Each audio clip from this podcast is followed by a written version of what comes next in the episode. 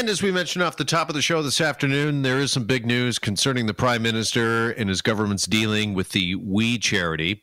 Now, after an initial denial, the charity has confirmed that it paid Justin Trudeau's wife, brother, and his mother all speaking fees. We had been given a sole source contract for nearly a billion dollars by the Trudeau government. Pierre Poilievre is a conservative MP, and he joins us now here on Global News Radio, 640 Toronto. Mr. Poilievre, good afternoon, and thanks for joining us. Good to be with you. Okay, your party has called for a police investigation into the government's dealings with the We charity. Why do you believe that's necessary? Section 121 of the Criminal Code makes it an offense for any government official to uh, directly or indirectly receive a benefit from a person or group uh, with which he or she has government business. Uh, in this case, uh, Prime Minister Trudeau's family received over $300,000 of payments from this organization, which uh, to which he uh, went on to direct, personally direct, a $1 billion sole-sourced, untendered contra- uh, contract. Uh, that that's the story in and of itself. I don't really need to to editorialize very much because I think the facts of the story are pretty spectacular, just as I've stated them. Well, this is obviously not the first time that the prime minister's ethics has been called into question. In fact, uh, he's been cited for breaching the code of ethics, as you well know.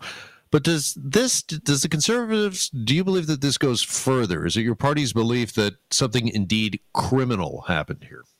Could be. What's suspicious from the very start is that he created a sole sourced, uncompetitive contract that went to this group to do something the government already does.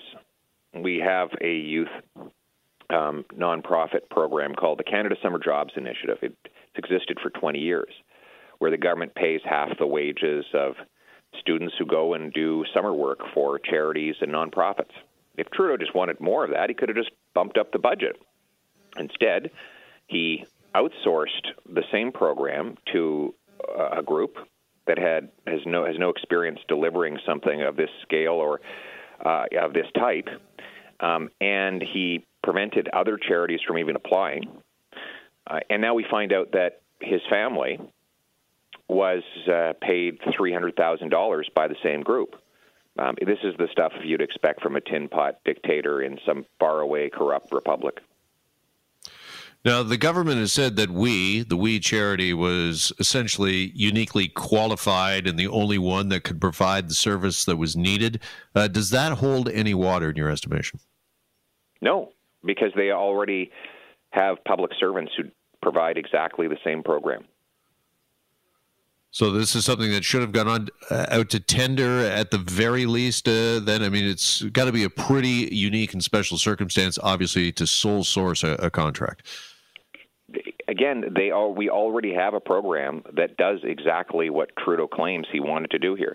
He claims this is to help young people get involved with charities. We have a program. We have had that program in Canada for over 20 years that does exactly that. It's delivered by the Employment and Social Development Department all he needed to do was give that program more money, and they could have done more good. Instead, he, he redirected a billion dollars away from an existing program to a charity that had no experience with this type of work, uh, which happened to have paid his family $300,000.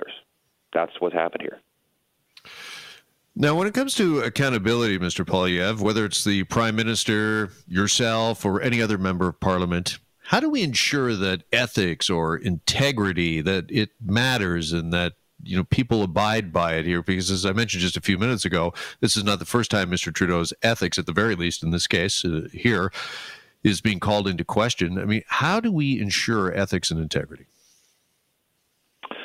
Well, you, you, in this case, it was actually pretty straightforward. Just you know, don't give a contract to a, an organization that's paying your your family hundreds of thousands of dollars.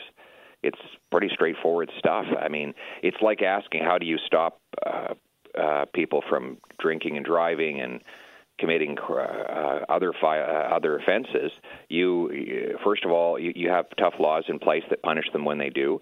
Uh, in the case of a democracy, uh, politicians uh, are punished by voters, and you have a politician here who's been convicted twice of violating the Ethics Act, and now a third time is under investigation.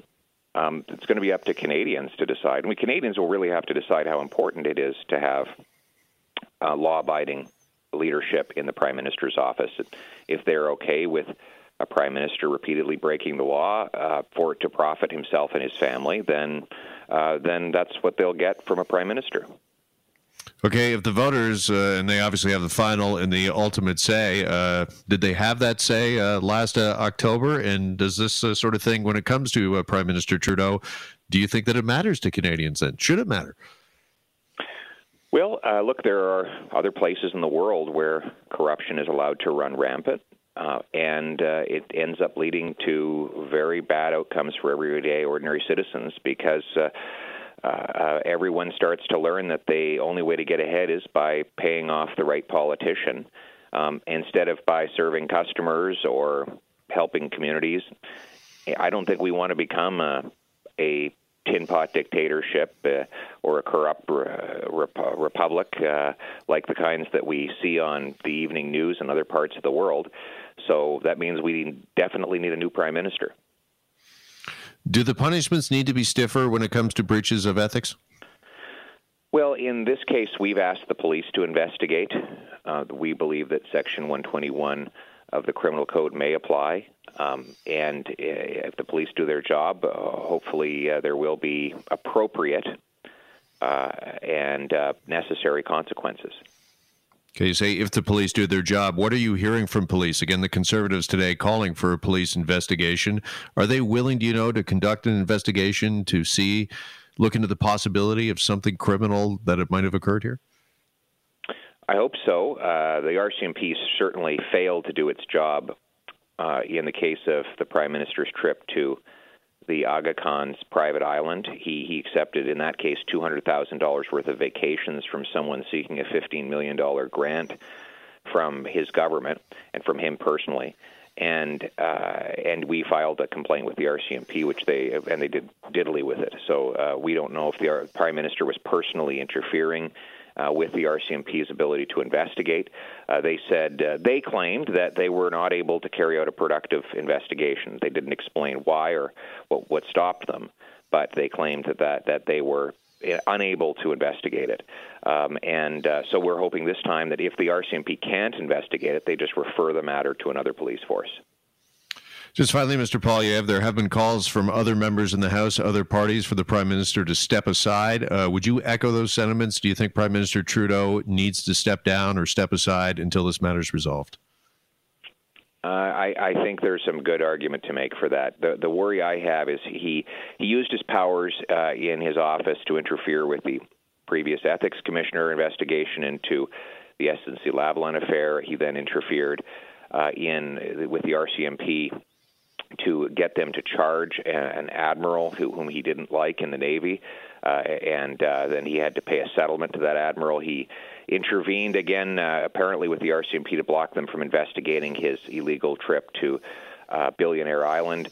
So it's not beyond him to use the levers of state to protect himself from investigation. So it would uh, there's definitely an argument to make that we cannot trust to, to leave him in that seat uh, while this goes on. Pierre Poilievre, Conservative MP. Mr. Poilievre, appreciate the time on this Friday. Thanks so much. Good to be with you.